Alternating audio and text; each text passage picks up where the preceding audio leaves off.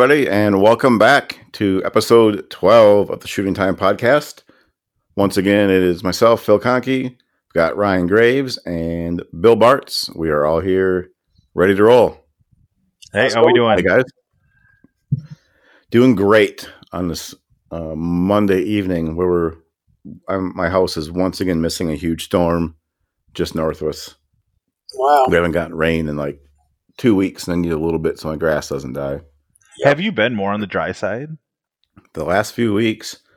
Other than that, we had gotten a ton of rain, but now it's just I'm literally looking at my satellite on my phone as I'm speaking here, and 20 mile, 15 miles north of us, they're getting nailed, and we're just missing it. And that's happened every three days. That's happened for us. So Wow. I don't necessarily need a ton, but I wouldn't mind a half inch so I don't have to go water the garden. And I don't love that my grass grows a lot when it rains, but I'd rather not have it dead. Yeah, exactly.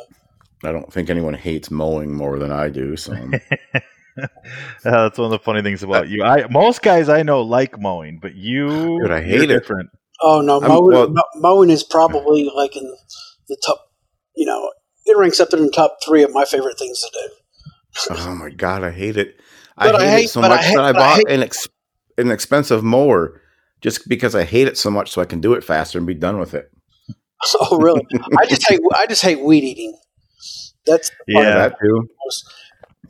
That too. All of it. I hate it. yeah. But you know, I can. You know, to, to me, it's it's you know, it's very satisfying. Like you know, I just get on my mower. I got me a little zero turn and plug. You know, listen to a, put a podcast on, and I've been listening to a lot of um, Dateline murder mysteries and stuff like that. So you know, I don't know. I love it. Like it's just quiet. Yeah, I'm. That's one thing I don't hate about no rain is that the lawn rapidly dec- stops growing. So, I'm, I'm, mean, I'm so but I'm so anal about my yard. I've you know recently hired TruGreen to come and do their eight step process on it to, to make it thicker and, and grow more. you're like my neighbors. I don't have neighbors on. I li- live like a weird. I live on a dead end road, and like a road that runs in front of my house. And no, I don't have neighbors on either side of me, but I have one across the street and one kind of kitty corner, and that's it. And both of those guys are like mow your lawn two times a week, no matter what. Do Absolutely. the cross cut mowing and spraying, and they're out there with weed eaters for half an hour and uh, watering. And all I'm trying to do is just keep the thistles down. and, and these guys, and so I'm like, you know, there's like a little pressure on me to, you know, make mine look as nice, which I don't do. You know, I'd rather go fishing or who knows what, anything other than sitting sit on the lawnmower. So yeah, can't take it. I mow at least twice a week, sometimes three times a week. Oh my god! if I did that, my lawn, well, you wouldn't even. I wouldn't even know where to mow after the second time because it wouldn't grow fast enough. so you're kind of like, you know, what is it? I think Phil Robertson always used to say, like, you know, he didn't worry about the grass, the frost to get it in the fall. You know, that's kind of that's, that's kind of your motto too. I, yeah, I keep it. Re- I mean, I want it to look like respectable. I don't want it to look. I don't want it to look like I'm like I really care, but I want it, don't want it to look like I don't care. If that makes sense. I, Yeah. Like I keep it so it doesn't get attention. No one will ever drive by my yard and be like, "Oh my god, that yard is amazing," but you'll never have the old people drive by and say, "Oh, that place is really going to shit since they moved in there." yeah. That's funny. Oh man! So on the funner things, have you guys done anything halfway fun the last week besides mowing? honestly, it's been so hot here that you know it's just really just almost unbearable to be outside. I mean, you know, other than mowing and just trying to keep everything looking good outside the house, and you know, um, I haven't done a whole lot outside. I actually, you know. Took me ten days, but I binge watched all seven seasons of um, Sons of Anarchy. You know, so- I saw that you posted that. I've you know that's a TV show I've never ever watched in my life. Well, you know, I, I the funny part is, is like I've I've never been a TV watcher until this COVID deal. Um, so I, I had literally in, in, in 41 years never watched like a, a TV series or anything like that. I've just never been, You know, so. But anyway, some you know my friends that come are like, you know, you need to watch Sons of Anarchy. It's got a great story, and and you know I do like watching like, you know, you know I read well, I like listening to like crime stuff, and they're like, oh, you love Sons, Sons of Anarchy, so. Um, like, but like I said last night, like man, it's after you know I needed to watch the Hallmark Channel just to clear my head. You know, after seeing What I've heard about that is it's messed up. So yeah, but it, it's got a, you know, if, if you can get past like all the gruesome parts and all that, I mean, it's got a great, it's got a great story to it. So, but I've binge watched that and Yellowstone in the last month, so that's, you know, I've been thinking lot- about that's tuning lot to into take in. Yellowstone. it's pretty good. I mean, you know, it's. I remember last year we were going to Canada. One of the guys we went with, like, we were sitting next to me on the plane, and then like at the airport, and you know, I'd look over at him to say something, and you know, and like he had his earbuds in, and he was watching Yellowstone. I thought, and you know, obviously this is pre-COVID, so I didn't watch TV, and I didn't know what it was. Our wife started watching it, so I started watching it with her. Pretty good, you know. I mean, but believe me, if I had anything better to do, I would not be watching TV. yeah, it's tough right now to to get motivated to do anything really fun. is, So you know, as, as a teacher, I have you know summers off, and and and the COVID and all that. It's like I got all the things that I spend all summer doing, all that done early. So just kind of been, and honestly, like you know, I'm I'm a little bit stubborn. I'm I'm not like anti-mask during this COVID deal, but our the state of Kentucky is the governor's made it mandatory. You have to wear a mask every you know everywhere you go, and I just told my wife like you know I just if I'm going to wear a mask, I'm going to be getting paid for it. So if I'm not going to work, I'm not going anywhere. Mm-hmm. yeah, You know, so well, it's probably best anyways not It- to. it at. Point. Let it let it get done and get it over with, so we can get the hell on with things. And exactly. I mean, I'm not going. like I say, I'm not anti wearing one. I just don't want to wear one. So, so with that said, I just don't go anywhere. Mm-hmm. makes sense. Bill, did you end up did you end up looking for mushrooms this week? Yeah, I did. Uh, this morning I went. Um, I've been um, going down the world of, of mushroom hunting, actually most of my life, but it started as morels, and I'm trying to expand my knowledge. And it's it's like almost every season, spring through fall, there's some form of mushrooms, edible mushrooms, to be looking for. And uh, I found chanterelles last summer, late last summer. There were some just good enough. What what's a chanterelle? Because I don't. know. Um, it is a small orange mushroom. Uh, kind of looks like a little trumpet coming out of the ground. Um, it's gilled on the underside. Oh, I don't I've know if- Are they like how big are they? Like Um, palm they're the size? size of like uh, a gol- a ping pong ball to a tennis ball, I suppose, something like that. But okay.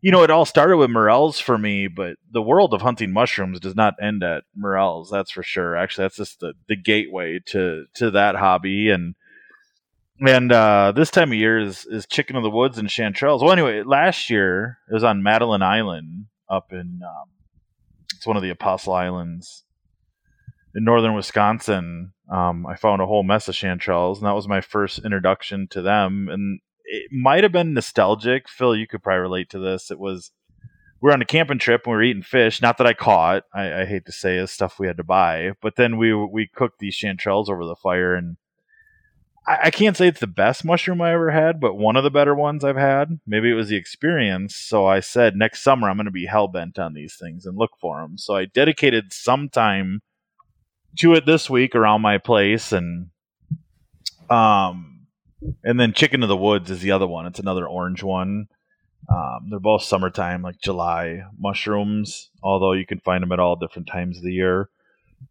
but i underestimated one thing and that was the damn mosquitoes.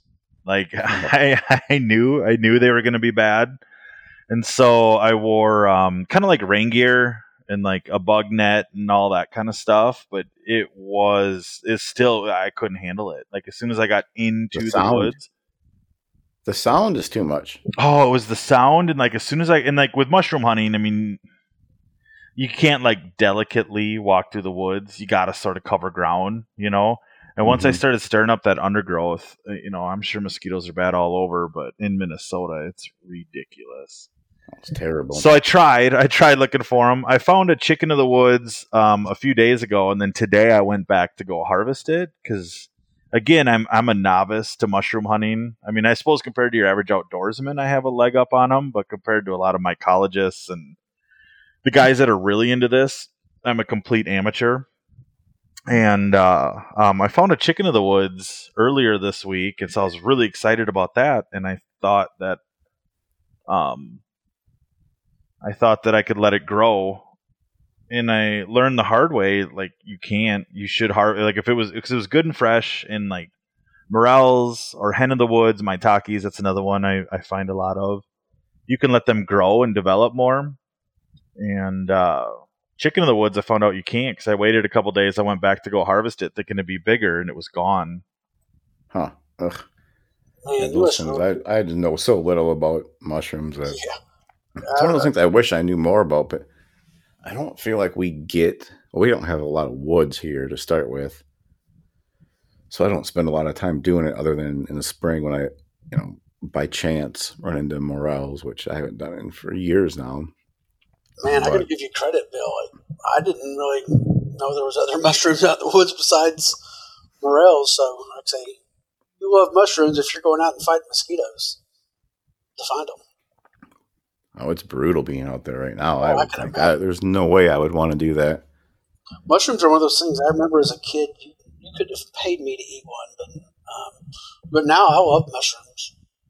Hmm And that's kind of where I've fallen into it. Like I say, morels was all about you know the hunt, and I love turkey hunting, and those two seem to be somewhat symbiotic and and that. But the fall mushroom hunting scene is what I stumbled into, and and I mean I love being out in the woods and stuff, but some of these other ones are unbelievable to eat. I mean, they do taste like good steak or chicken or even sh- uh, shellfish, depending on what kind of mushroom you find. There's this one called a lion's mane and I I would compare it to like fish or a lobster tail, somewhere in between those two. And it's, it's a damn hmm. mushroom, and it grows wild. You know, How weird is that? yeah. But you know, How again, dealing dealing with the heat and the mosquitoes, I had to tap out. I, I couldn't do it. How about those mushrooms you find under cow patties? I think you stay away from those. You know, yeah, yeah, you do. I don't- the ones I don't know much, but I know that. and pink elephants. yeah, Yeah, you probably sure. see those before you pass out. I and will crow. say, you know, that's, I have no um, no knowledge of them. I just know of them. no experience. That's something else. Yeah, I'm trying to learn. It's I spend more time uh trying I shouldn't say spend more time, but I'm trying like in my book that I use, uh they they list off the top toxic or inedible ones. And actually that's part of my hunt now is trying to find those ones. And I don't know. There's there's not a lot out there. I'm very careful and I just go for the ones that I know are for sure safe. So We have a bunch um, around our pine trees in the backyard. Uh, sure. I, I, and the funny part is, like, I'll be out there one night at you know seven or eight o'clock at night, and there won't be anything, and I'll go out there the next morning, and there'll be a hundred of them right there. Yeah, they can fruit really fast or grow or I don't know. It's a whole nother world. Like I say, I'm a I'm a novice, that's for Yeah. sure. So Fun Cool. nonetheless. It's it's I'm always trying to find things to fill in, you know, hunting season and fishing and turkey hunting and all that stuff. And mushrooms is a is a good one. Uh, trips Just my trigger. Just something to keep a guy busy. You- Mhm. That's kind of what I mean. This last, I don't know what day it was. Sometime earlier this week, I went out even just for a little canoe ride, just to a marsh that's about 15 miles from my house. It's kind of a, it's like the perfect thing that I love for a duck slough. It's got cattails and open water, and then you know like the open little channels that you draw you boat through to get a bigger water, and then little channels Yeah. again. And so I went for a little canoe ride on that. The other night it was just perfect out. It was like 65, little breeze. yeah, I saw your pictures on that, man, I'm that's one thing I'm jealous of you on. Is like you know we just don't have that stuff around here to have.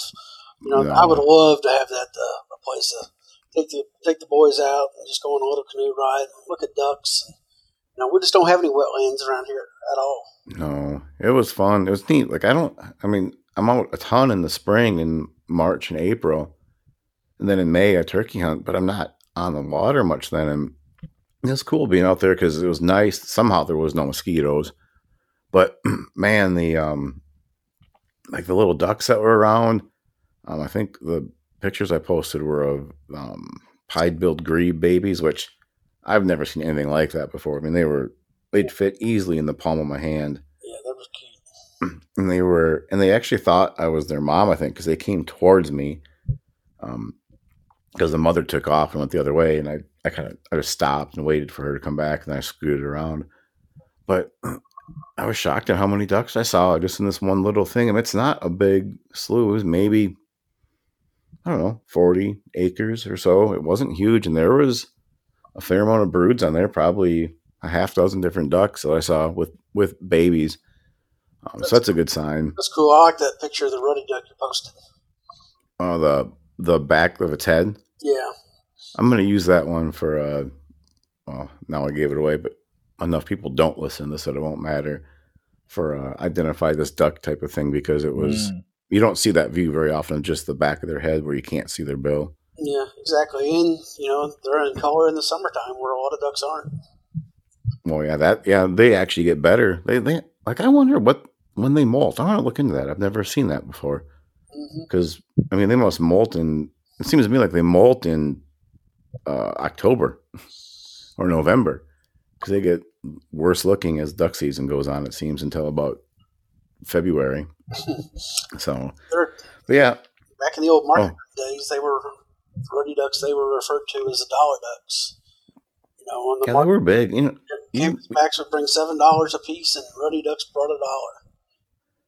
And that's weird that they were a big one because now they have a they have got a reputation as not being a good eating duck. It's supposed but- to be a bad. Yeah, was it for eating, Ryan? Yeah, oh yeah, Mhm. Yeah, it was for eating. Did we talk about this in the last podcast, or am I making that No, up? I think we texted about it. Is that Yeah. what it was? Yeah, Yeah. but, so why the ruddy duck? That then I can ask that. Well, I mean, they're a, they're just a plant eating duck like everything else. Was it feathers? Did they have a certain feather? Do you think? Well, Was you sought No, it was more? food. It was No, food. it was food. yeah, they I were mean, table. They were considered good table fare, and if you look it up, if you Google it, um, they're actually like.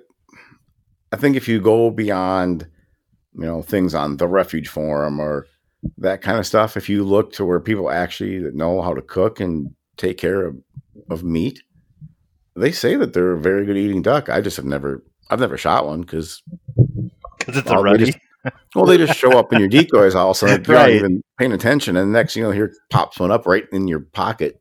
yeah, like I said, I think you know I've only shot a, a handful in all the years I've hunted, and that was you know, on a city reservoir back home, and and that's been twenty years ago. But the funny part is, like I said, they, they didn't fly. You know, you just look up, like I said, there's one swimming in your decoys.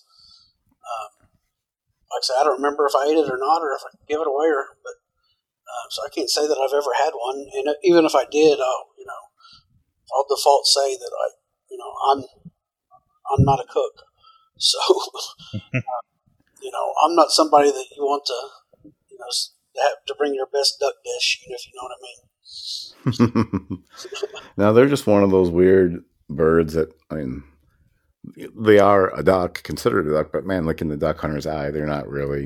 Yeah, They're generally not one of those things that you're going to ever hear someone go out and chase and say, "Man, I can't wait to bring home a strap full of ruddy ducks." Like Yeah. it just doesn't happen. So one of those one of those oddball oddball birds. I would You know- find that hunter very interesting if I saw him coming into the landing with a strap full of ruddies. Yeah, he's, he'd probably been eating those mushrooms we were talking about. yeah, yeah, he would he would take to my mushroom my mushroom stuff, wouldn't he? Yeah. Man, that'd be wild. Yeah. And those guys just aren't around. I don't think so. You know, with all those babies, I've seen. Um, I've also seen a fair amount of ducks flying here. Just just started in the last couple of days. Does the hatch seem to be up? Like I'm hearing all these reports of good hatches and that. Yeah, Do- are- it's- I mean, is it is it pretty clear in your neighborhood? I'd say it's good. Sweet. Um, it's definitely it's definitely very good. Um, I've even heard of people seeing geese flying into um, like wheat fields and that kind of stuff already now. So that's early. I mean, a few years ago we had that August season in like it started the, in mid August, and there'd be times fields that have would have 100 to 200 geese in it, but they weren't flying into it; they were walking into it, coming right out of a slough. So, and they weren't; those birds weren't really flying yet. But you know, that's a full month ahead of time, so that's good to see. And you know, I just thought about this, but it's probably about time for those dudes that are out, the big band hunters, to get Mhm. out and start start scouting out their fields so they can find their wheat fields full of bands and Yeah. shoot 15 on opening day. Mhm. You know, I, the funny part about that is, is, you know, and we don't have a whole lot of resident geese around here, but like, you know, I've I've, I've read and heard so much about it. You know, the the whole band chasing thing. Like, like when did that get? I mean, I don't remember that. You know, 15, 20 years ago. I mean, is that something? Is that Man, I you know, it would be easy to lay blame on Fred Zink and Company um, based on the vi- name of their videos called Band Hunters. yeah? but I don't think that specifically is it. I think it. I mean, it goes along with so many changes over the past fifteen to twenty years. Um, you know, that's of course what we're going to notice is over that time period because that's kind of when we were kids to now middle-aged adults or whatever you want to call it. Mhm. But I feel like, yeah, like 15 or 20 years ago, 20 years ago for sure, like band hunting itself was not a thing. And I, and it's just one of those deals where so many aspects of the hunting world have changed. Um, you know, and a lot of it based off the internet, um, that it, it kind of pushed those changes forward as people start to look at things differently and get exposed to different ideas and you know that's and that's definitely one of them um I mean, it's almost like, you know, it's like a, a band is like a, a feather in your cap. Like, you know, it's almost like you're not a, you're not a seasoned waterfowler if you don't have a, a lanyard full of bands. Mhm. No oh yeah it's definitely it's a status symbol now for sure I guess, you And- know, Well, you know it's you laugh when you know you'll see a 19 year old dude with you know 30 bands on his lanyard and like you know that isn't telling me anything about your experience as a duck or goose hunter at all it means you got lucky a few times and you shot a bunch or you bought them or, yeah, Um, so you're getting them off eBay. Well, I mean, also, Yeah. you know, I mean, Or this, ahead. I mean, this is like my 28th season. You know, I've got, um, I don't know, I've probably got 14 or 15 bands total. I, I know I've only got three goose bands, and, you know, I've harvested a lot of geese, but, but, um, up until this past season, you know, I had, I killed a, I killed a mallard drake band in, on opening day of duck season 2007 and I did not kill another mallard band until this past season, and I shot two. that's how duck bands go and that, mm-hmm. and that's realistically that's how like bands should be acquired is that way Yeah. not 15 in a month or 15 in one week or So, I a I mean, I- So I guess like the goose deal, that's like, you know, they banned so many resident geese. I mean, that's that's the quickest way to be a badass hunter. You know, that's the quickest way to get your bands, I guess. Mhm. I- the, I- problem with it is it the the people who are getting them and, and like truly want them like that are going out chasing them they're the ones who are basically like eroding the coolness value of bands Mhm. because when all of a sudden you see everybody that has them well okay well who No, cares what no, what does that mean anymore And but hon- and honestly, I was we had this conversation duck pond I think last year. Like, you know, I think um, you know, I mean, I, I wear my bands on my lanyard, but like, but if I didn't wear it, where else would I put them? You, oh yeah you know what I There's mean? a lot of people who like- won't flat out won't wear them, but yeah, like you put them on your lanyard just because that's where you're at when you get them. So Yeah, and then they got a story to tell. But I mean, I agree with what you said. Is the the nostalgic of them has kind of died down just because they've become such a a status symbol, where guys will go to you know there's no length they won't go to to get them. oh yeah, but I mean between losing friends and driving and scouting, and I mean, I've always, I've never done this, but I've always meant to ask the question on my Instagram pages. You know, would you rather shoot 200 mallards in a year and get no bands, or shoot 20 mallards and get 10 bands? Like, I'm afraid of what the answer would be. Yeah, that's probably not healthy. And I'll say, I mean, we just, we don't, you know, I don't, Healthy. I don't know about where you are, but we don't, we just don't kill a lot of bands.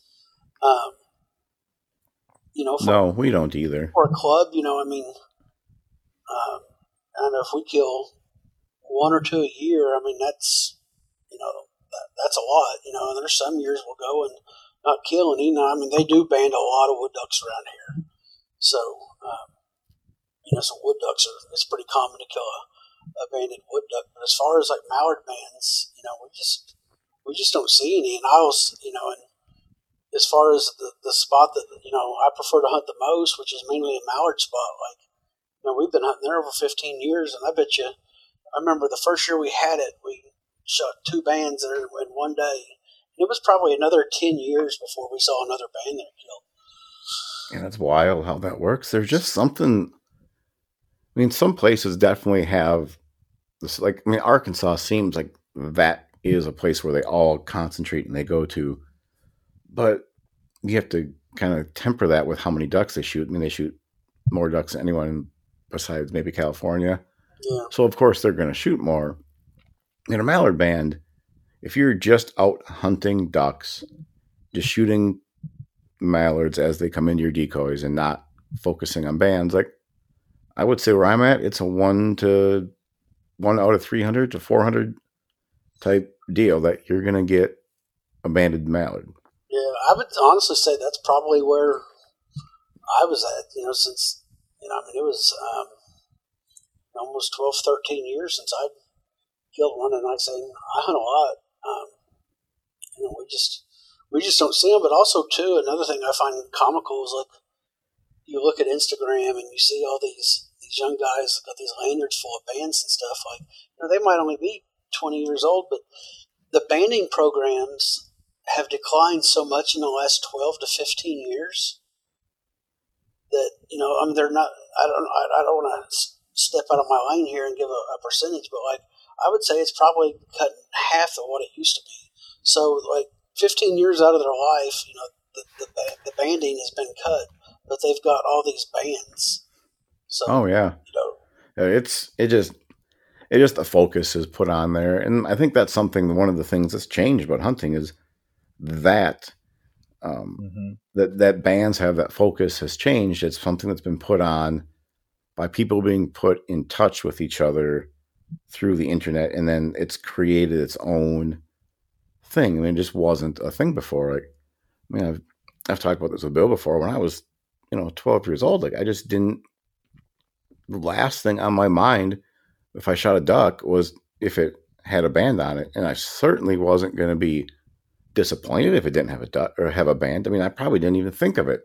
yeah I, I, I know I didn't and Yeah, say like my group of friends now like you know if we pick up a bird and it's got a band on it you know cool but like but uh, there I, I don't think there's a person in our group of friends that hunt that is like anticipating picking up a band when they see a banded bird when they go to pick it up you know no, you and just you know and to say that you know I was um, the first one I killed last year was in southern Illinois I went back up there early in the season before our season kicked off and um, I was a guest at a place, and I was sitting in the front of the boat, and there was the guy driving the boat.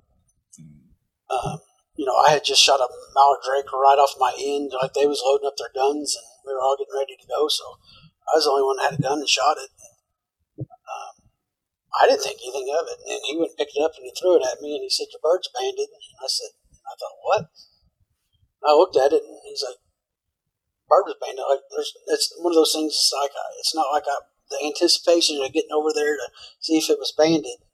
You know that hmm that just It just happened to. Yeah, it just happened to be. just happened to be. So um, I don't know, but then in hindsight, you know, I'm sure you guys agree. I mean, I think they're super cool when I shoot one or when a, a buddy shoots one. I mean, I Oh, for can't sure. I can't wait to, um, you know, if we do see one, you know, we'll usually with our phones now we'll put it in right then and there to see where it come from. So Mm-hmm. Yeah, there's no question that they're cool. Yeah. I just think the focus on them takes away from a lot of the actual Nostalgia of the sport. nostalgia and story and what duck hunting is. I mean, it's not going out to collect bands. Yeah. I mean, it is for some people. Well, I think that's, that's, where the, unfortunately.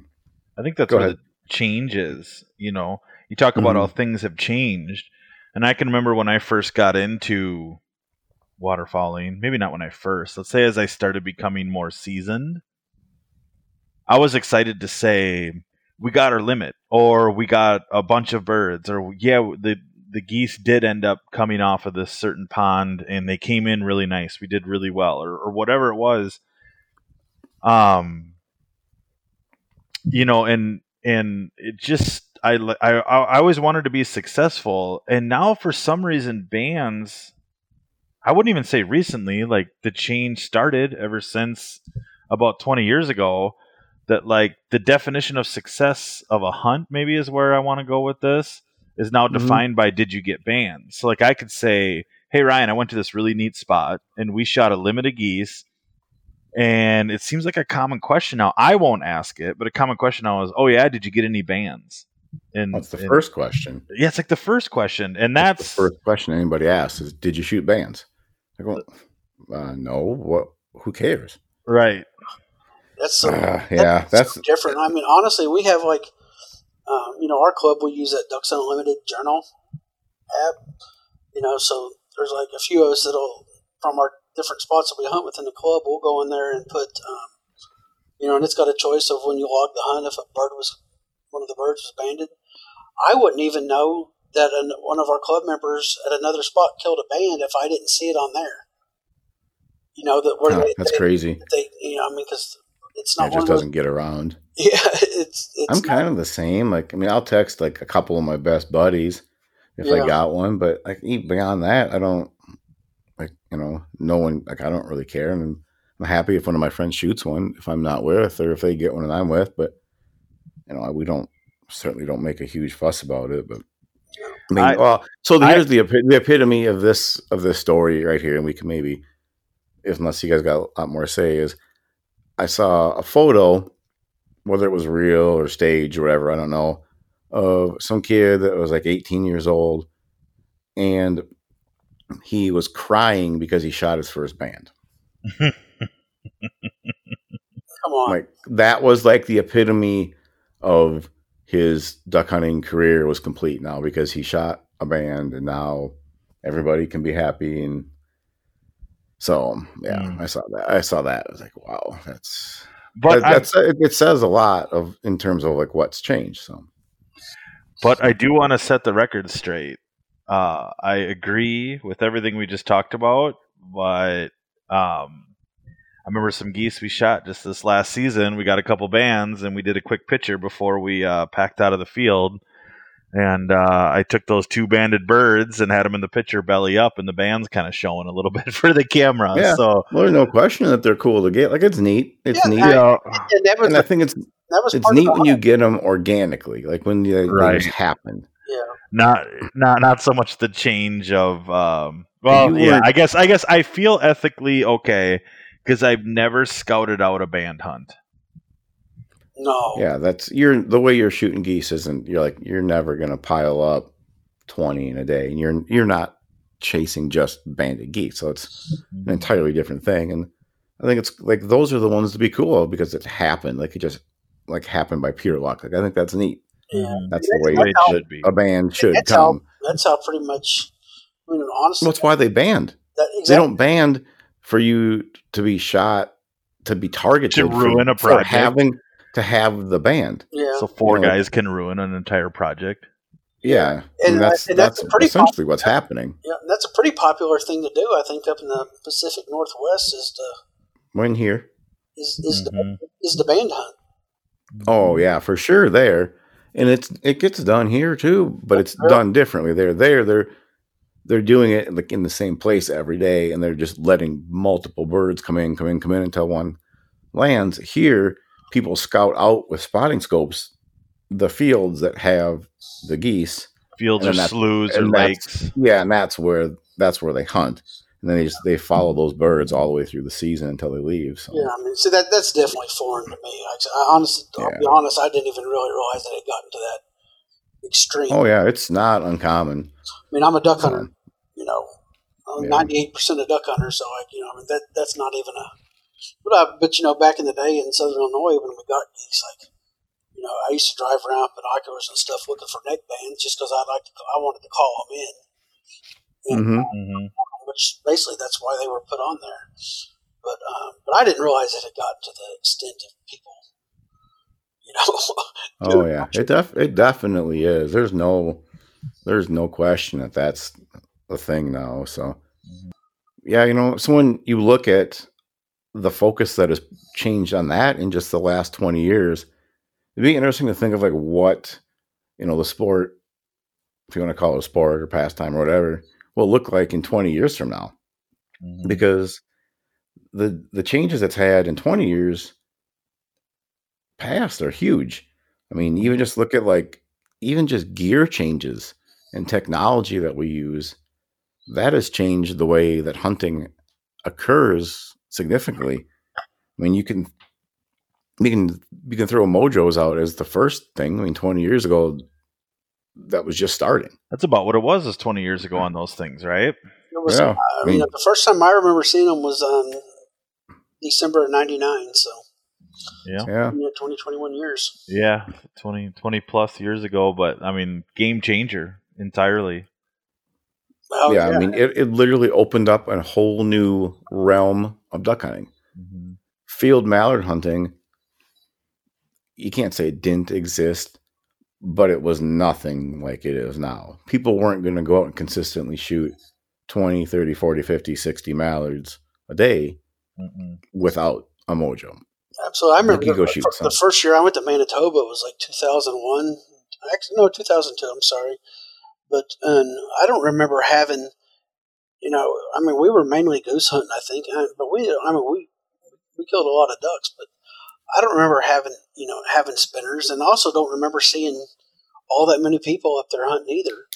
You know, so I mean, in my opinion, I actually I could be wrong by saying this, but it seems to me that that you know since the advent of spinners, you know, like the the number of hunters going north of the border has um, has probably quadrupled. You know, it seems like Mhm. everybody used to go up there and would pothole hunt for ducks and and field hunt for geese. Now it- it's just you're you're doing all your hunting and um, you're doing all your hunting in the dry fields. And like I say, and I'll put this out there too. I don't want to be a hypocrite because you know I mean I go to Canada and do it each October, so Mhm. Well, it's just it's just opened up opportunities, and it's made. I mean, realistically, it's made it easier to duck hunt. Like you don't have Oh, to yeah. put on waders. You're not going to get muddy. You're not trudging through a field. The chances of success are much higher if you find a feed with three or four thousand ducks in it um, to shoot those than it is to go, you know, hunt a little slough somewhere where there's a couple hundred birds using it, and it's harder to hide. And Absolutely, kind of you, you know, and it's just you don't have to have as much gear. You don't have to have a boat. You don't have to drag canoes around. You Mhm. don't have to. I mean, you can literally drive out into the fields and. You know and, and, and set up and hunt. But It's know, starting to change now, but your concealment wasn't near as much of an issue. No, it's you don't. You generally don't have to hide. Well, I don't. wanna Well, say and that, it's, 'cause it's it's changing. Like people are probably gonna go, you know, oh bullshit, you still gotta Yeah. hide. Yes, you, you do, yeah, you do, You do. But I know for a fact, 2003, 4, 5, 6, I spent a lot of time up in Alberta. And I mean, I did a lot of hunts. We never brushed blinds. They were just more of a backrest for us.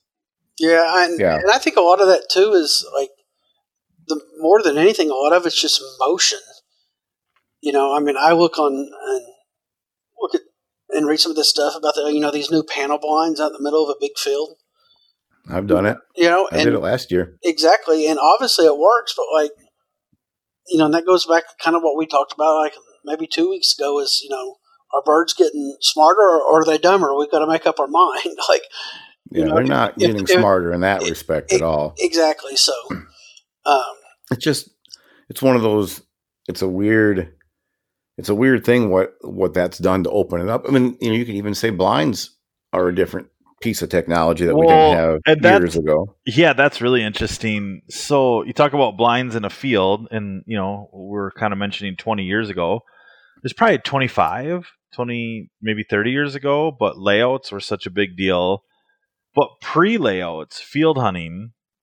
Um, again, I'm talking about Canada, but I know it's been done in a few other places. People used to hunt out of willow blinds, is what I knew them as. Yeah, fence rows and willow blinds and hmm Sure. And now, see, now you go to the present, and and and now it's called A-frames. I mean, same concept, but that that was something of the past, and it's kind of funny how it's reemerging in the scene now today. yeah, Yeah, just well, really, what is it? Just caught on. Yeah. Someone, someone took it and said, you know what, we can turn this into money, and then they pushed it and marketed it, and then it became a thing, Well, Yeah, and it works. and for a reason. I mean, there's a reason, Yeah. but and same with mojos. I mean, mojos work. I mean, Yeah. there's no Well, that There's no you've, al- doubt that and you've always got to find something that's new and fresh because if you don't, you're not selling anything. If everybody's got Yeah. layout blinds, then it's gonna have, you're gonna have the hard time selling layout blinds, you know, every year. So you got to constantly be coming up. So I mean, I mean, but Phil, when you hunted out of that layout blind, did you not feel like you stuck out or like, oh out of the A-frame. Yeah. It was it was the panel blind. yeah, Um, yeah, we we were. In, I got tricked because I'm not. I I'm not a mallard field hunter, yeah, and uh, I didn't And I know- and tricked, I- but my, and I know my, what- my buddy. Yeah. No, I, I'm I'm telling the the people listening. but I know how big of, but I know how big on, on you are on concealment. Yeah, yeah. Oh, big So- on huge on concealment, and so we were goose hunting. Um, and it had this field had like it was a cornfield, pit cornfield, and it had a fair amount of stalks still standing that were kind of random around, little clumps of them. So we thought we could get away with just sticking the A-frame out there, and the geese came, and man, they wanted nothing to do with us. Like they did not play that game. But the mallards, they had, we, they had no care in the world. We shot our 15 in like 20 minutes, and I don't think I think we had like one little small bunch that flared. And there should have been no reason that they didn't flare, but they just don't associate that with danger. And yeah, I felt like we stuck out, but we looked similar enough to things that were in the field that Yeah, it didn't really matter. So, and that's a case where definitely technology and changes have helped. Something that we did not really have on the hunting market 20 years ago. Now it's helped. yeah. That's So just one of those kind of interesting. that's just one of those things for me. Like, I mean, I, no matter how good you got a camo, I mean, I would just, no matter, I would just feel like we stuck out like a boner in sweatpants. You know, like It's yeah. eh, you know, and Well- and but you know, me and Sean Stalls had these conversations, and you know, he swears by them and loves them, and, and, and the comfort level. But to me, it would just be a, I would just have to get that out of my head. That it's strange. Like you do, you feel really weird sitting there, especially the middle of the field. You're like, I've used them a fair amount on edges or in like waterways or things like that where they actually blend in. And man, they're, I mean, they're super deadly then because they, they have no clue whatsoever. But God, those times where you just stick them in the middle of the field, it's strange. And, you know, I bet you 20 years from now, that probably won't work anymore because No. it'll have happened enough that those birds will have learned a little bit. you know, one argument that I will not buy is the fact that you know I've heard people say that you know the layout blinds have been out long enough now that they're not effective. You know, the birds got used to them, uh, and there's no way that you can tell me that or convince me that you know if you if you take and put four or five layout blinds, you know, right next to each other, where it looks like one thing, yeah. you're- you're not going to feel more concealed or be more concealed than an A-frame blind because I mean it's not as tall. You know, so I mean, you know, you know, and it's just I don't know on that. just- It's just I don't know. I mean, I think it, it. Okay, so I'll I'll come at it from a different way. I I think it's the same. You can take the A frames take the same approach as like my boat blind does, um, where it's big enough that it's not noticeable. And the Yeah. the thing with A frames, like if you put two or three or panel blinds or whatever, if you put two or three of those together, you're actually better off than just one just one. Yeah. because it's big enough and it it just doesn't look like a person or a blob or a piece of danger. It just looks like a big thing out there. Mhm. Whereas the same with my boat, it's big enough that we've set it on the edges of a shore five feet from the shoreline behind us because we couldn't get up to the back. We said, well, let's just try it. And we had the boat camoed well, but man, they just they came in like nothing and landed like in our faces, ducks and geese. But, it, you But, know, and, but I feel like if you had like a little a canoe, or I, I feel like if we'd had a layout blind in that same spot, like they would have been like, mm, I don't think so, because it's it's too small and maybe suspicious at that point. yeah. I mean, it's no. So I I- mean, it's really no different than you know. You, you come down here, a lot of these these big open water lakes, and you see all these big open water blinds. You know, just like Yeah, in the middle, straight up in the middle. Which you know, and, and there's and the guys kill ducks. You know, consistently. oh yeah, I there's mean, no question. to me, I think it's just a mental aspect. You know, I just feel like you need to be, you know, tucked in and low. I had a I built a really low profile boat blind a few years back, and in the right circumstances, it hit awesome, and I had ducks finish great. But I didn't notice a whole lot better. Um, like I didn't notice birds finishing that much better than I did versus like what my big boat is now. Mhm. Especially if there was any kind of front cover, like Yeah, it's almost better now than it was with that little one. So I think the key is like just they they see something, they just need to not recognize it as danger, and there needs to be some shadows on it, and it needs to be broken up. yeah, Then you're fine. Like if you can take the A frame or a panel blind and like brush that sucker up so it just looks like a big clump, well, you're probably okay. But if you have you know two layouts stuck in the field and just looks like a big hump, hmm they're probably going to be like, oh, I don't know. And then you're going to see them skid around you at 60. They won't flare necessarily, but they're going to not come in. So hmm I don't know. I'm, I just, I'm, I don't love field hunting very much anymore. I don't either. I mean, it's like, you know, I do it. Like I said, I don't want to sound like a hypocrite, but like, um, but you know, I just prefer. And like uh, an older guy told me when I was younger, getting in the hunt, that you know, you're not on a, a true duck hunt unless the, unless the bird hits the water. So Yeah. you know, and but you know, but I'm you know, but I do it uh, I- when we go up north. But to me, it's just there's just so many other variables that make water hunting more excited. You know, I just hmm from a boat, being in a boat to, you know, I don't know, it's, but you know, but there's also people that probably say the same thing about, you know, water hunting. So, hmm Oh, for sure. so life would be, You know, I do know life would be pretty boring if we all love the same thing. So. Well, I'm glad that not everybody wants to hunt the same place as I do. So I don't, yeah, I'm not going to worry about it.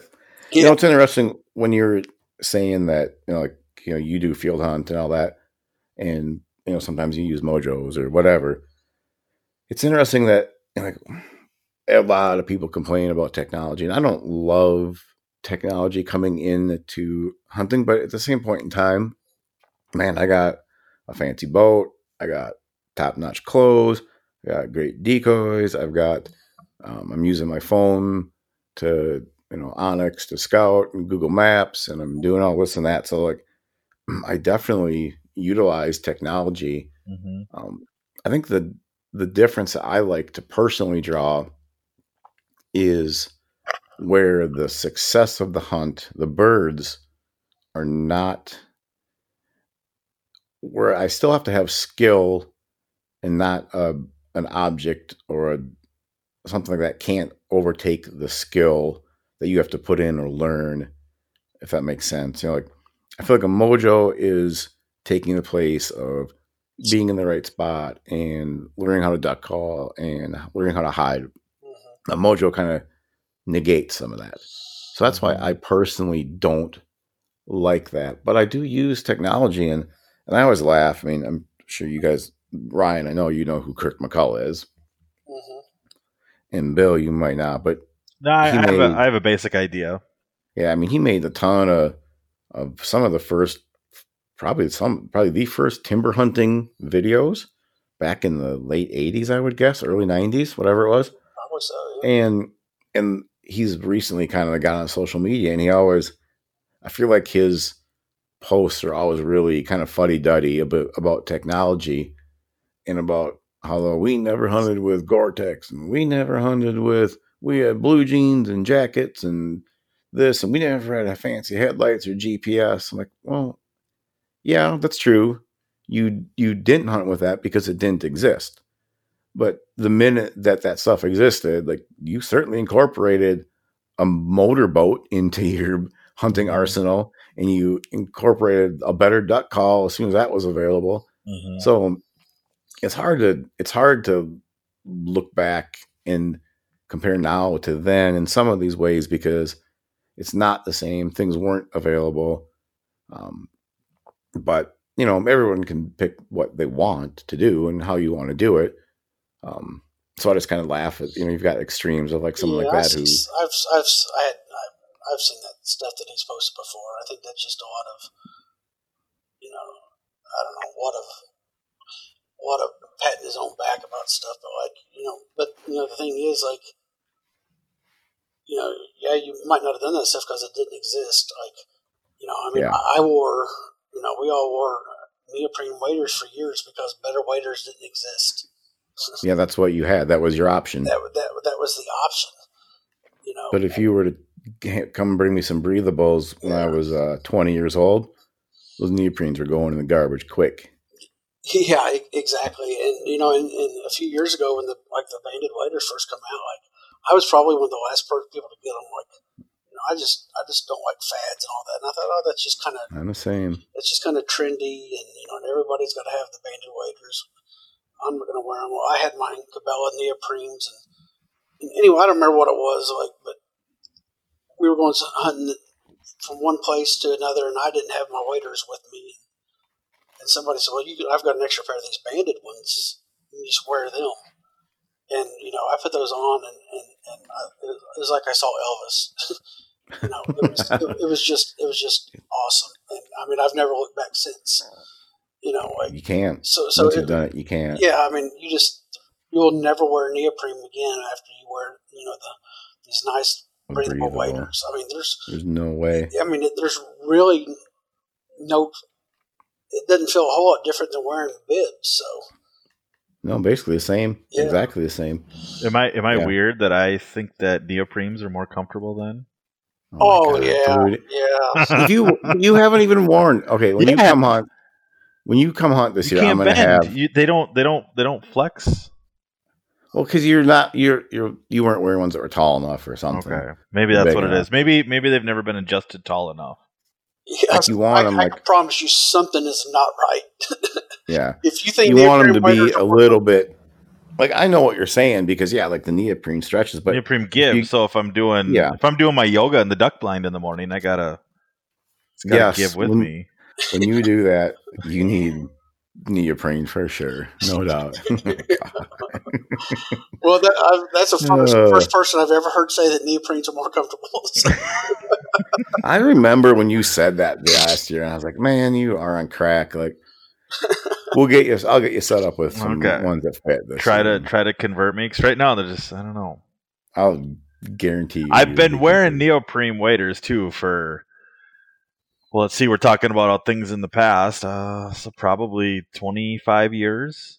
So maybe I'm just Mhm. used to it. Maybe I'm the old grumpy guy now that wants his old Browning A five yeah, Yeah, in waders.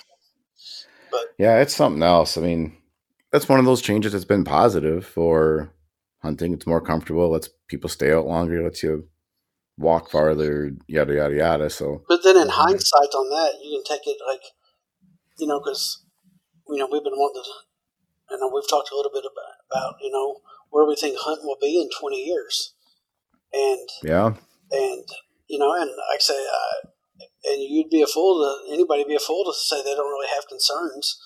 Um, mm-hmm. you know, and one of my biggest, the point that I'm getting at here is, is the thing that concerns me the most about where hunting will be in 20 years is the amount of pressure that that we put on these birds now. And we go from Mhm. spinners, which, you know, I'm not a big spinner fan. I, I do hunt over them from time to time because, you know, I hunt with a group of friends and, you know, and it's not always my decision whether we hunt with them or we don't, you know. You know, and, you know, two reasons for me. My number one reason I believe I, I, I despise the spinners is I hate having things to fool with. You know, hmm like Oh yeah, we talked know, about that the other day. like That's I you know, totally like, agree. like making sure batteries are charged, or you know, having to make sure you don't step on wings, and and I don't know, just then you do set them out. You know, one of them might float into a decoy, and the wing sits there and flaps the bill of the decoy. And you got to get out there, and like I just hate having that kind of stuff. But um, but also what I was getting at is, you know, we say that that waders and stuff will make you be able to stay out longer, but you know that's not good either because you know the more hours Yeah. you're putting in the field, the more stress you're putting on the birds. Mhm. Yeah. You know, like and if the more comfortable you are, you're you're going to be you're going to be just fine to sit there all day long. Yeah, and hang out. And Yeah, I'd that's say true. that's just more pressure on the birds. So like, you know, I'm just looking at it at all angles, but but for sure, like you know, the spinners I think is you know definitely one of the you know, and It- It was a it was a definite change. It changed the way hunting occurred Yeah, for sure. Waders didn't change that. Um, even better duck calls haven't changed that. But a, a, a spinner, I mean, that really changed duck hunting. It changed success. It changed places you could hunt.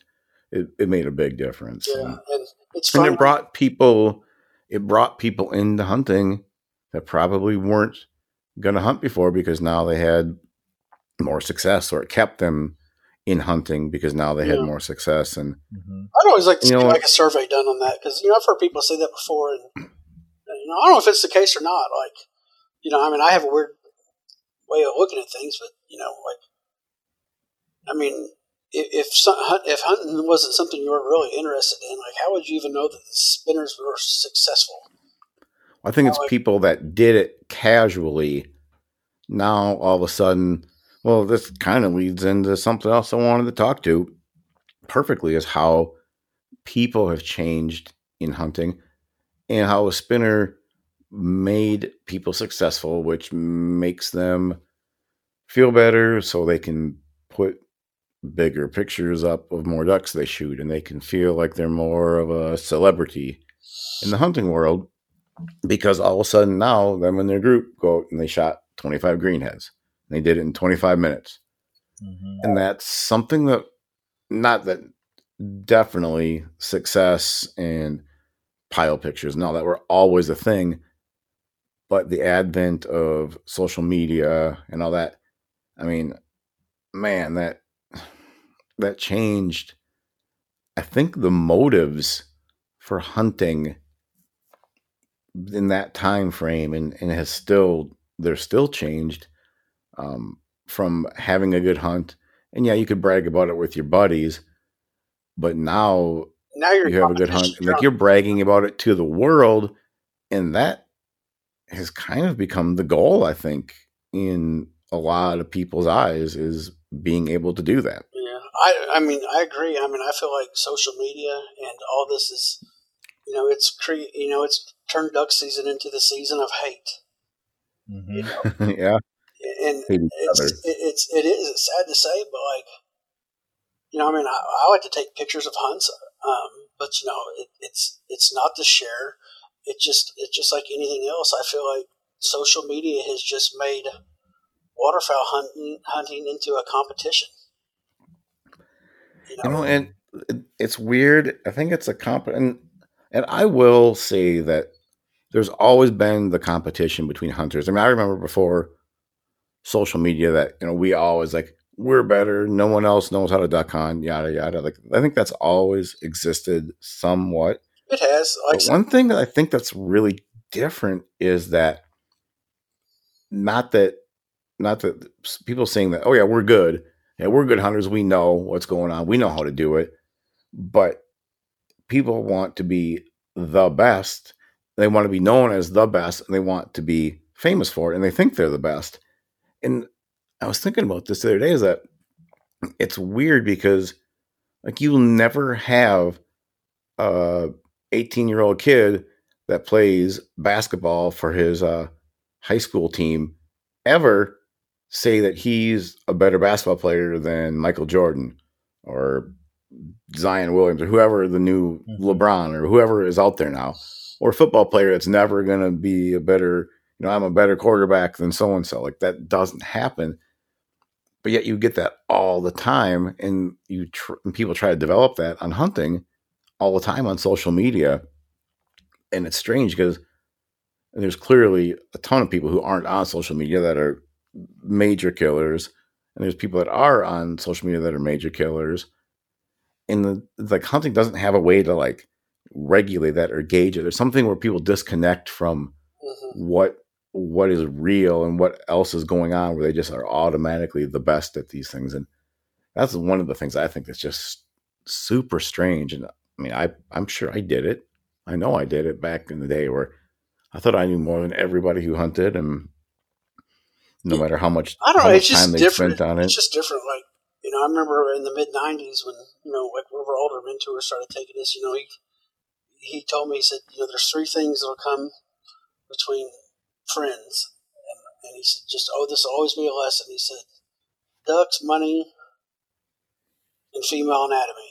You know, um, but you know, so I mean, yeah, it's but but but it's still just it's it's different. You know, like back then, you know, you might lose a friend over a hunting spot. You know, somebody, Mhm. you know, you took a friend somewhere, then you heard you went back and took a couple guys a couple days later. You know, but now, I mean, to me, it's just, um, but I mean, but society's this way in general. It's just tr- constantly trying to, to outdo outdo the next person, and hmm oh for sure. and Well, and the part of the problem too is that people see, I think there's social gain, there's social social status gain in that, and I think people see monetary gain in it as well, and it's come through. I mean, it's come through the advent of the influencer type idea that that's something that you're going to make money on and be famous and you're going to have free hunts and all that. You know, of course, that was never, I mean, that wasn't even possible for us back even 20 years ago. yeah, there was the whole pro staff. You know, the Yeah. you know, And that was so different, staff. though, too. Still different, but yeah, and like saying, and you know, and we talked about this a lot too. Like, is the you know the influencers and social media, and you know, I mean, I get it that like sex sells, that you know, but you know, so I guess in a way, by saying that, it's like you know, these companies to me are going to have to do a better job of portraying the the, Mm-hmm.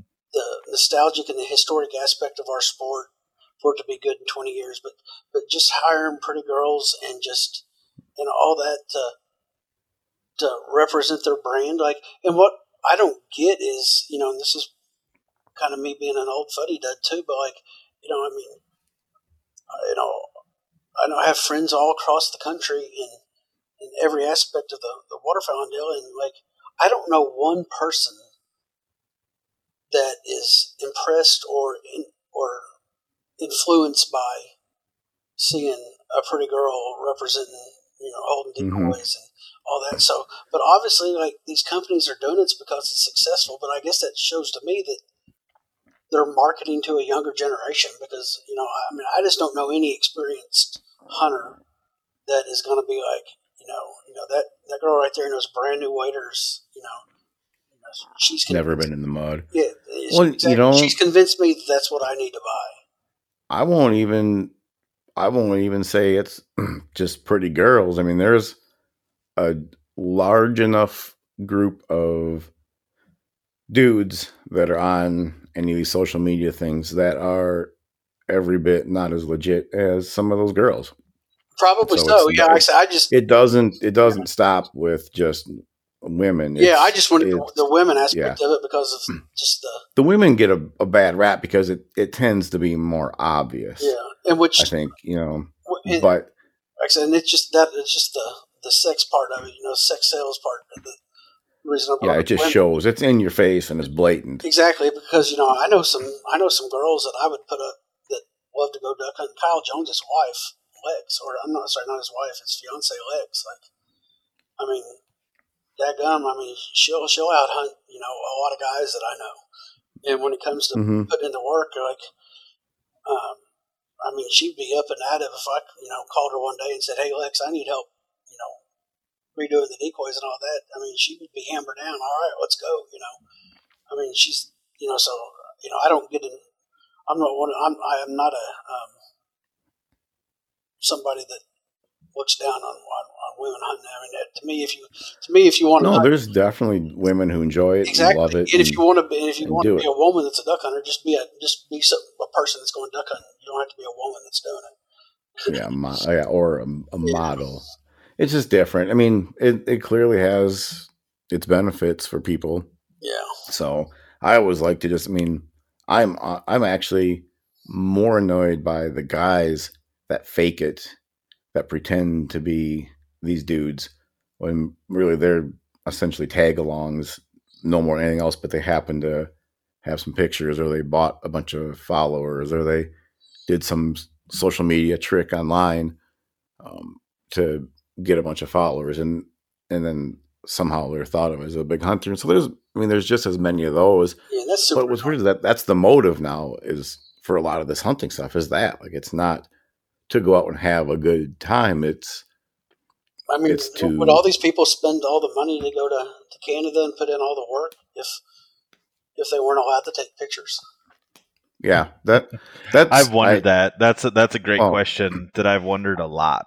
You know, I've had that conversation with so many people. I, I'll guarantee you that if you wanted, if somehow Fish and Wildlife Service wanted to cut the number of duck hunters by 25% at least, they could outlaw posting pile pics and outlaw and quit banding and making all bands have to be to return to the, to the bander.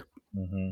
I honestly think you would lose 25% of duck hunters. I think they would just quit because I think that is enough of their motive for hunting is that little thing, those two things combined, that that would they would be gone and done with the game. You wouldn't you would never hear from them again. You're probably right. I know last year in Canada there was, um, you know, we were gonna, we were picking up all of our stuff and we had all the birds piled up and it was one of those deals like if we'd have taken an extra ten minutes, you know, we might not have made it back to um, south of Saskatoon to a little restaurant that we go to.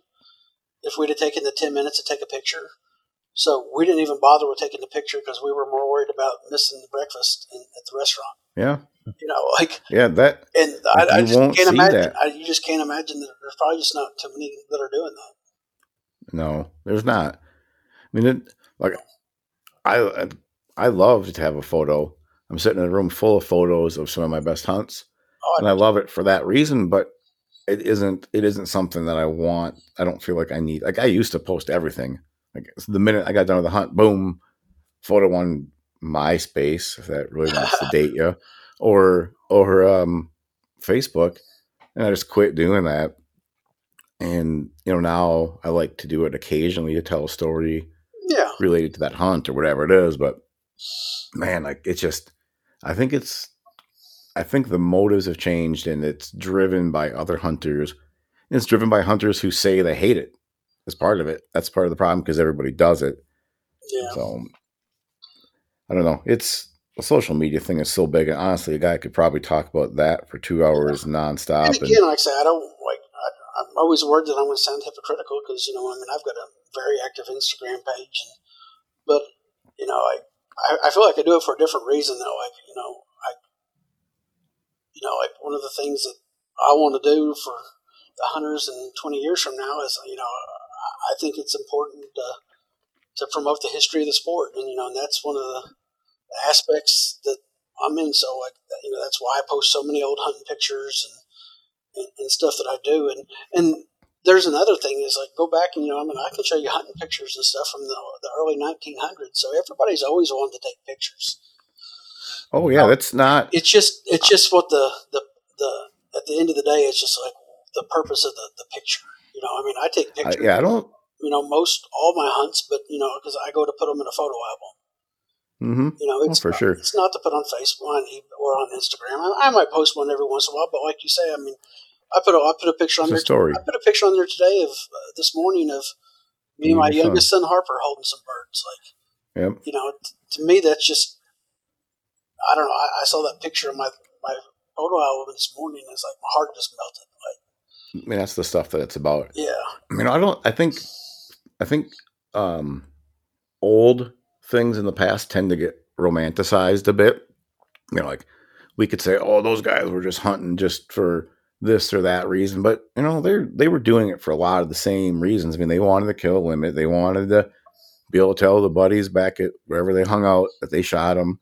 So it's not it's not different. They were wearing probably you know what they thought to be the top of the line clothing back for the day or whatever they could that was best to keep them warm.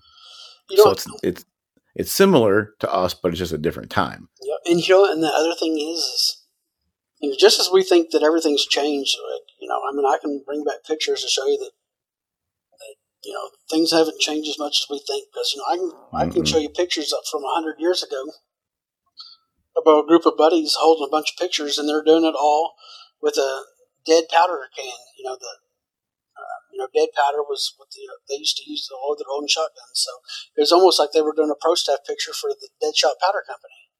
Oh yeah, yeah, yeah. Yeah, There's, so it, it's like, you see that all the time. yeah, Yeah, I would totally agree. It's it it's changed, but the a lot of it's the same. I think maybe uh, so. Let me. I should rephrase some of the things we said. The motives maybe haven't changed, but the ability to amplify them, if that makes sense, is mm-hmm. different now.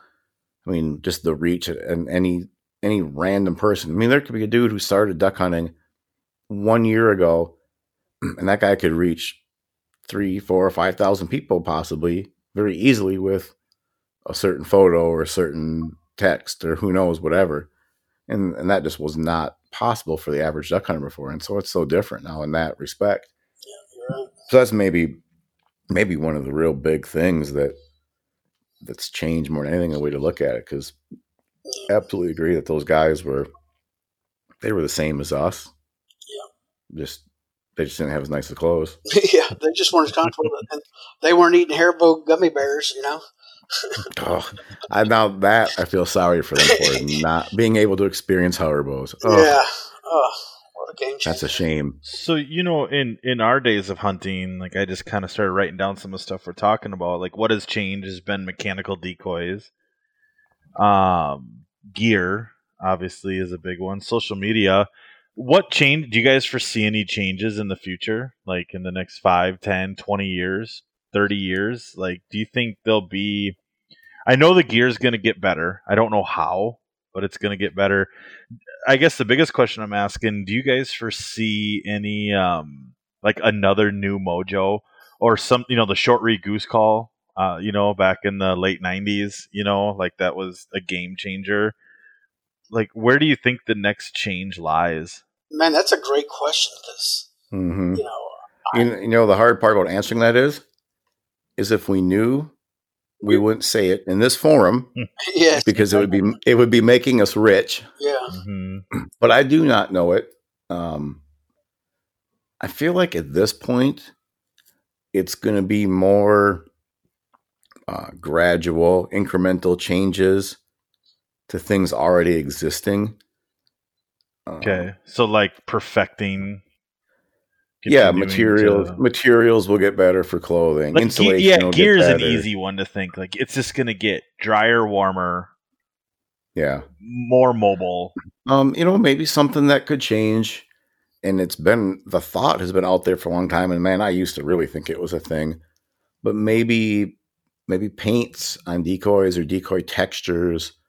Um, because there's clearly a difference between a live duck and a decoy. I mean, like if, if you have a dog and you set a live duck out in the water and a decoy, like the dog knows immediately which one Yeah. to go get. yeah, I've done the same thing with um with cats and like take like a fake mouse and drag it across the floor like they're just like whatever like they know but when they see a real one I mean they're on it Mhm. so there's something different there that if somehow someone could replicate that and different paint companies have tried over the years I think with pretty limited to no success on that I've never noticed it myself Probably- flocking was supposed to be the big game flocking changer, with but one, and it, mm, you know, that's arguable whether that's Yeah. beneficial or not. The UV paints, I've never seen that. I've never noticed that to be really a game changer. exactly. And Um, I say, and, and I think so much of this decoy technology coming, you know, that's out there is, you know, it's just a, it's a, it, it's it's not needed to kill ducks. You know, No, and- it's not. I mean, I mean, you can certainly kill them with whatever. you know, I mean, I know But a lot of people, you know, down here they might hunt over a thousand black jugs, and you know, and these are good experienced hunters that have, you know, high, high success. You know? Oh yeah, So you know, I think a lot of it's just got to do with, you know, to me, the decoy game is is just got to do with size and color. You know, I mean, I've yeah. I fly my drone around a lot, and um, you know, if you, know, you hunt in the muddy water like we prefer, you can't even see a hen decoy at hundred yards. Yeah, it just blends right in. It just blends right in. Like I think it's. I think the. De- I mean, I think that's an an opportunity where there could be advancement um, if you can truly replicate feathers. I think that would be different. Um, but otherwise, man, I don't.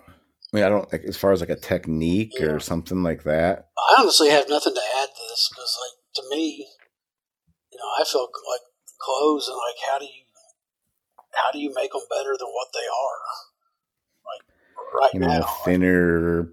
I mean, there's probably different ways. I mean, but you know, people. I mean, Jesus, we probably thought that when I was wearing a game hide yeah, and, and you know, cotton, and you know, that, cotton jacket 20 or 25 years ago. I thought that the first time I put on my first neoprene waders. How How could could they get, any better? than this? yeah, Yeah, 'Cause I wore of- the, the. I wore the canvas ones. Well, rubber first, and Yeah, then canvas. rubber. I had rubber. I had rubber hip boots. I had those those I guess it was canvas those red balls. Was it red? Yep, Was that the yep. Red ball. yeah? Those were my first ones. I had those too.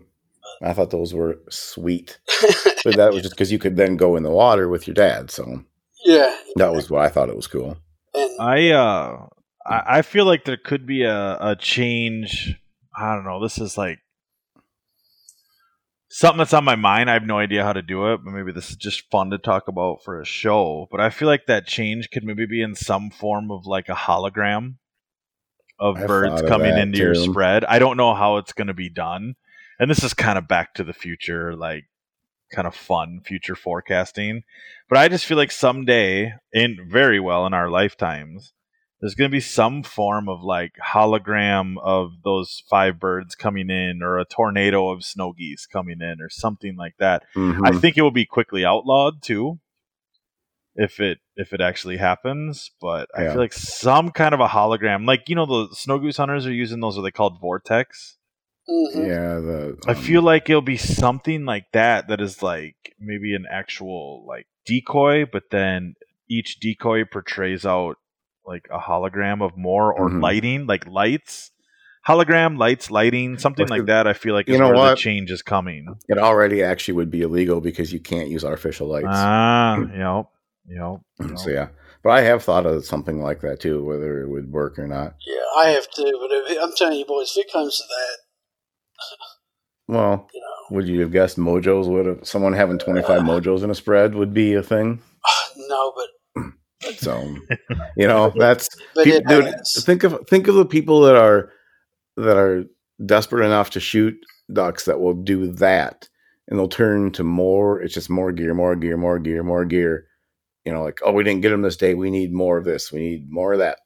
It's not like okay what can we change to fix things it's i need to i need to buy more mojos i need to you didn't charge your batteries i need different wings on them or whatever it is there's all that stuff so people would buy it i'll guarantee if it was legal and it Oh, worked yeah, I someone mean- would buy it You know, uh, uh, uh, I think a duck hunter is worse than a, a guy buying fishing tackle. Like, oh, for sure.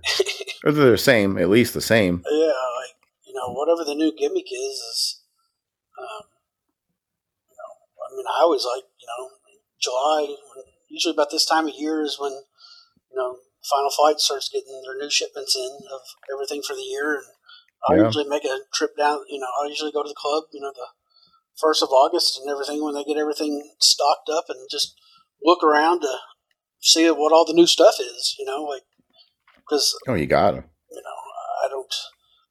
I'm, I'm odd in a way, you know. I don't watch a whole It's- I mean, of it's- videos. It's or- or- it's part of the game, I think, too. Like, I enjoy it. Like, I think it's kind of fun. I mean, obviously, I work for a company that makes the stuff, yeah. so I love it.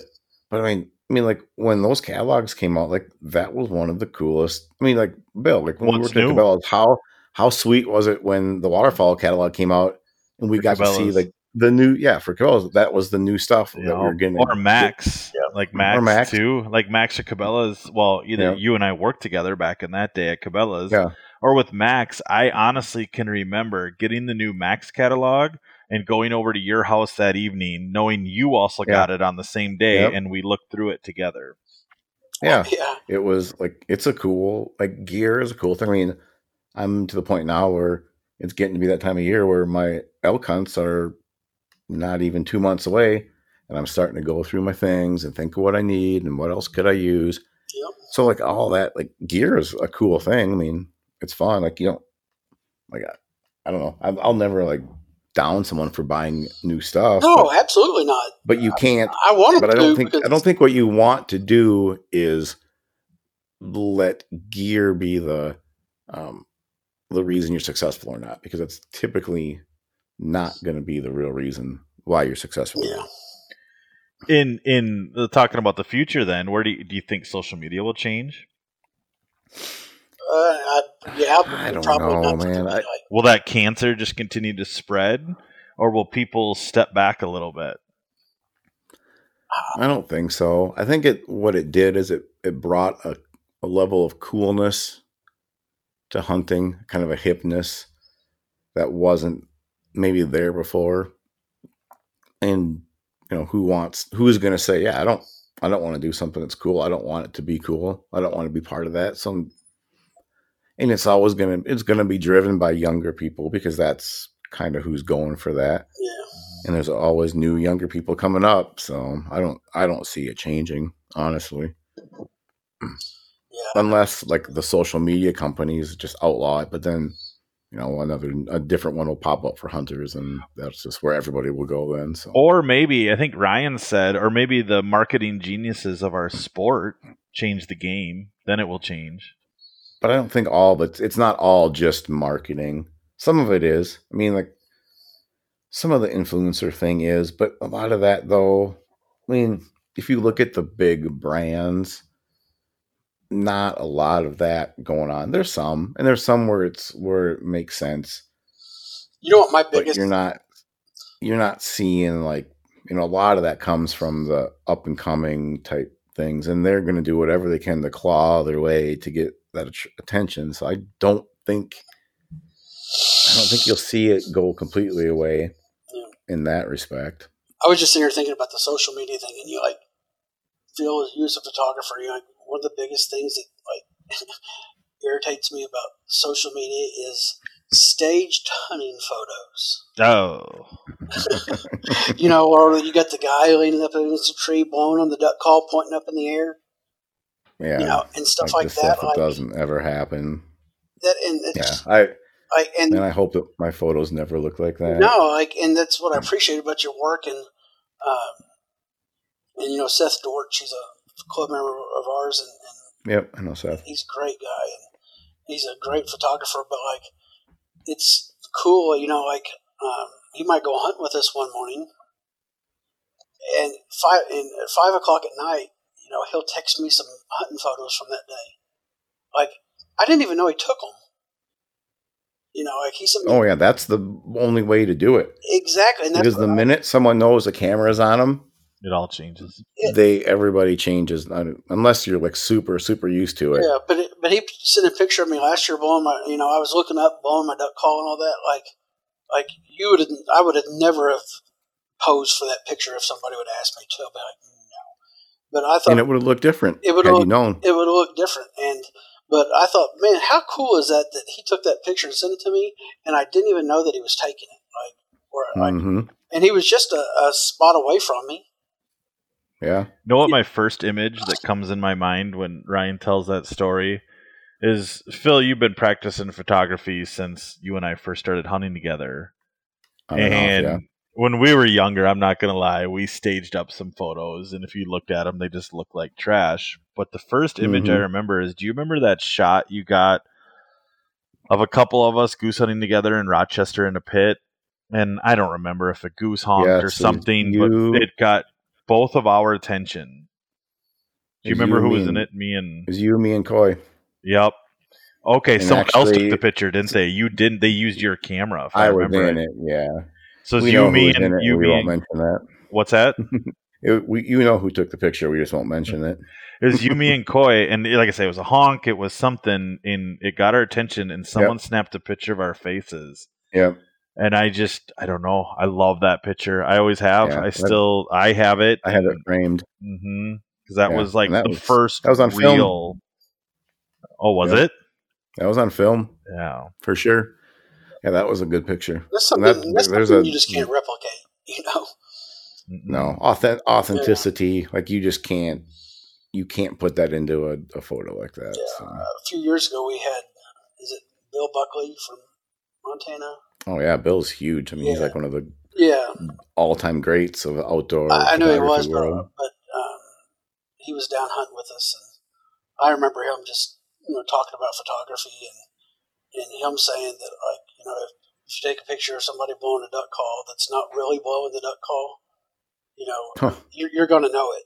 You Yeah. Yep. can look at that picture and tell whether he's somebody's blowing that duck call or not. hmm I mean, you can even extend that into the, the cases where you see someone blowing it backwards, you know, blowing it with their hand completely wide open or completely closed or two hands over the. I mean, those those are photos that photography, I've seen them get used in in big publications, and you just kind of cringe when you see it. Go, oh my god! That's just, that's not capturing a moment. Photography is supposed to be capturing a moment. Like Yeah.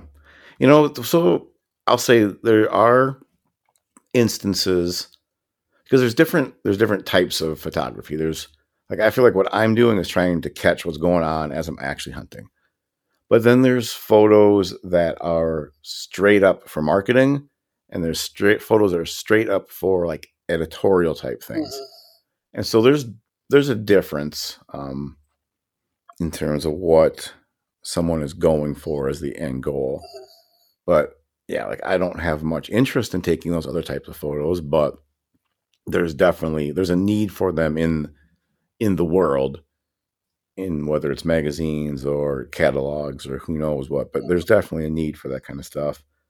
But it doesn't it's not what interests me personally in the photography world, so a cool But- picture I got a couple years ago. Um, Kelly's youngest son, Kipton, he's, you know, Kelly's got a camera. You know, I don't know much about cameras, but, you know, Kipton's, um, I think he's going to be 10 this year, but you know, for the last couple of years, he'll just sit out there and just take pictures after pictures.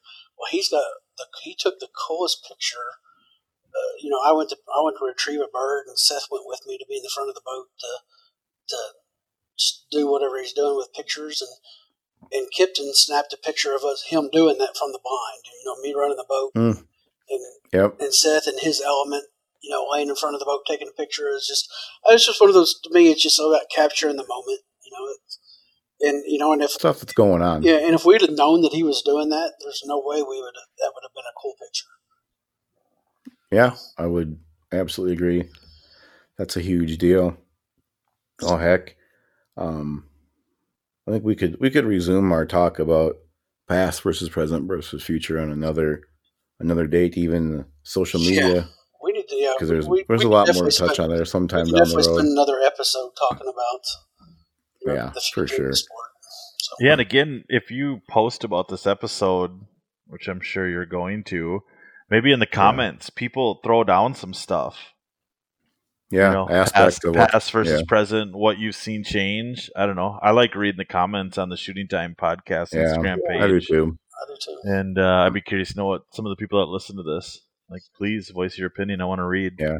Yeah, Yeah, that's I, fun like I said, to I just want to say too, like you know, a lot of this is you know, my opinion, you know, comes from years of experience, like Phil's too, and, and Bill's, and, and like saying, but I don't ever want to come across as like putting somebody else down or or even slightest bit of coming across wrong. If um, that's definitely not my intention. So if if it ever does, like that's not anything that I'm purposely meaning to do. so Yeah, I think any of us, as long as people are having fun doing their default, thing, you know? and that's Yeah. Keeping it real, the goal. Yep, that's the deal. I will say though, Well, I'm, let's, I'm um, very passionate about this sport, so you know I can I can get long winded on it sometimes. Mhm. Well, you know, and I think that being passionate about it is one of the reasons why maybe we do come off as almost like we're trying to defend it from something else that we don't Yeah. want it to turn into. Yeah, that's a, And I think- that's well said. I like that. Mhm. Yeah. Like because I do care so much about the act of duck hunting, like everything that goes into it. So I, you know, I I do get pretty high strung when I have conversations too. with people I on mean, this stuff. So I mean, it's you know sad or you know I don't know if it could be sad to some people, but I mean this is my only hobby. You know, yeah, but- I mean, it's my main one, that's for sure. yeah, but but as I say, like it's not all just you know just the hunting aspect. I mean, it, it's a year round thing for me from you know, studying to collecting to everything. So, but it's all encompassing. To, it's a just one big deal. But like I say, but I don't deer hunt. I don't turkey hunt.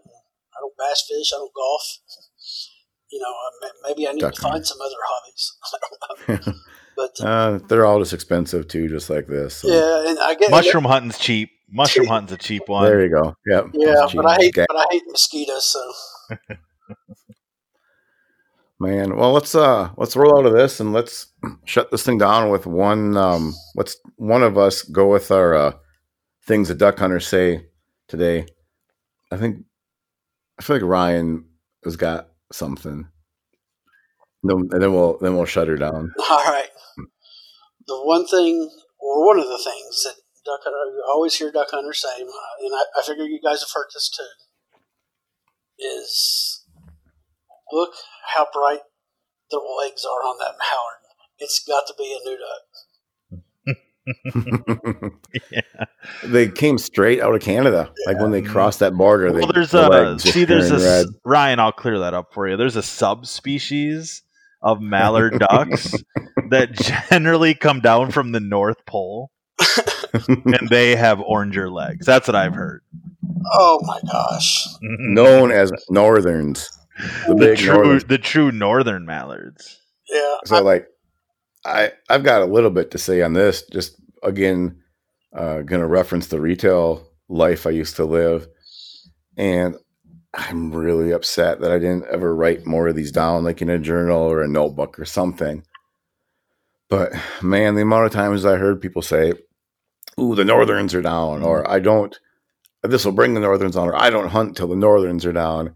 Just like I just every time I heard it, I was cracked up. But I specifically remember one time uh, working at Cabela's in Owatonna, and I was doing something on one side of a, an aisle, and the coworker and friend Sean, and he was kind of goofy in the first place. He's funny. He's probably listening to this.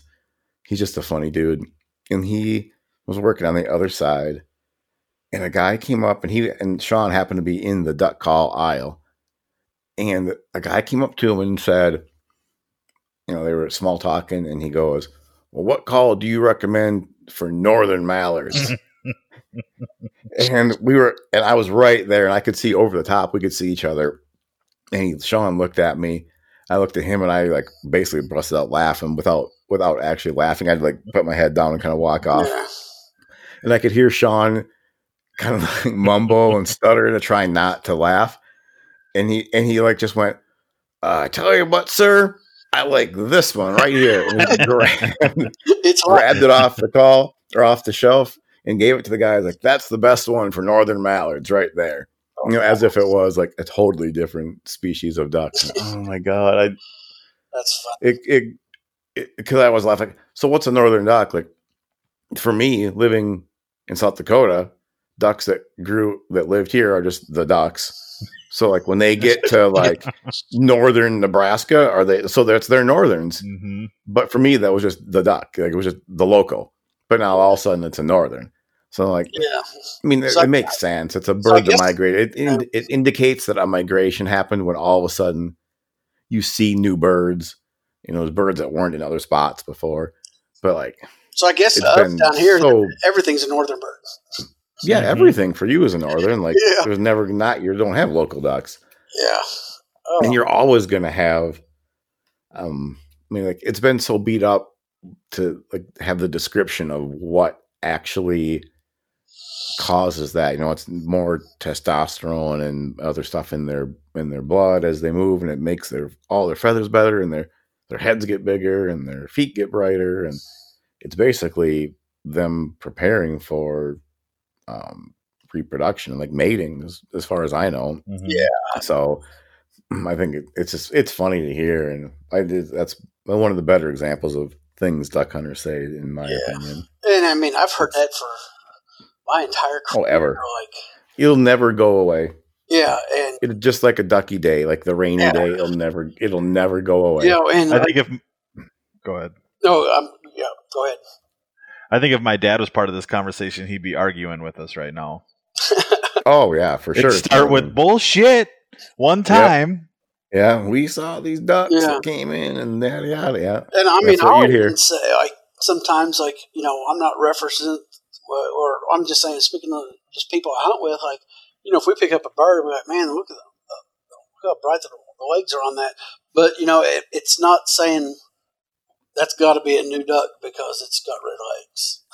yeah. Oh, I noticed it. Like it's Yeah, I mean, you kind of look notice everything about a duck, yeah, but yeah, it doesn't necessarily indicate Yeah. he fresh fresh off the flight Yeah. from Canada. I just got in. but that was that was kind of the that aspect there of it is what I was re- referencing is Yep. you know the I ones like funny. man those you know the we've had to get a push because we had some we had some bright orange legs on some birds. Yeah, they just got in. The Mhm. water does it too. The, the northern water. Yeah. Mhm. So like on that duck call, is it like was it ladder to where it reached further north? Like I don't. I feel like it was uh um not a Roy Road. Maybe it was a Roy Rhodes call that he handed him. But yeah, wow, like I just wanted because I gave him shit when when the guy left. I'm like, dude, how did you not bust out laughing? and you know, we it, happened. It happened pretty commonly. So yeah, that was a good one. So, Cool. Well, let's uh shut this thing down. Um, we will be back again next week. Again, reach out to us on one of the many channels that we have open, and we will uh catch y'all. Hey, I week. see one more thing before you go. I see the show's on Yeah. Spotify now, right?